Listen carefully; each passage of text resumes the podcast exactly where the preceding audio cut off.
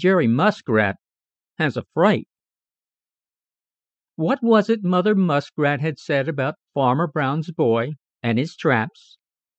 Jerry Muskrat sat on the edge of the Big Rock and kicked his heels while he tried to remember. The fact is, Jerry had not half heeded.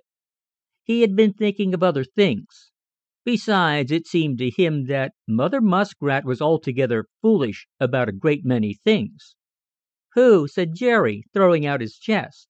"I guess I can take care of myself without being tied to my mother's apron strings. What if Farmer Brown's boy is setting traps around the Smiling Pool? I guess he can't fool your Uncle Jerry. He isn't so smart as he thinks he is. I can fool him any day." Jerry chuckled. He was thinking of how he had once fooled Farmer Brown's boy into thinking a big trout was on his hook.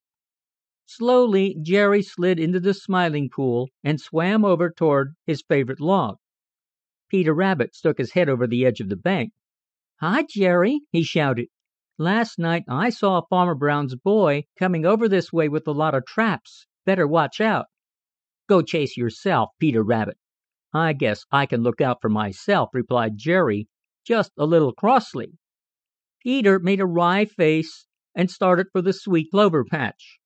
Hardly was he out of sight when Billy Mink and Bobby Coon came down the Laughing Brook together.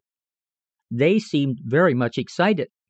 When they saw Jerry Muskrat, they beckoned for him to come over where they were, and when he got there they both talked at once, and it was all about Farmer Brown's boy and his traps. "You'd better watch out, Jerry," warned Billy Mink, who is a great traveler and has had wide experience. "Oh, I guess I'm able to take care of myself," said Jerry angrily, and once more started for his favorite log. And what do you suppose he was thinking about as he swam along? He was wishing that he knew what a trap looked like, for, despite his boasting, he didn't even know what he was to look out for. As he drew near his favorite log, something tickled his nose. He stopped swimming to sniff and sniff. My, how good it did smell! And it seemed to come right straight from the old log. Jerry began to swim as fast as he could. In a few minutes he scrambled out on the old log.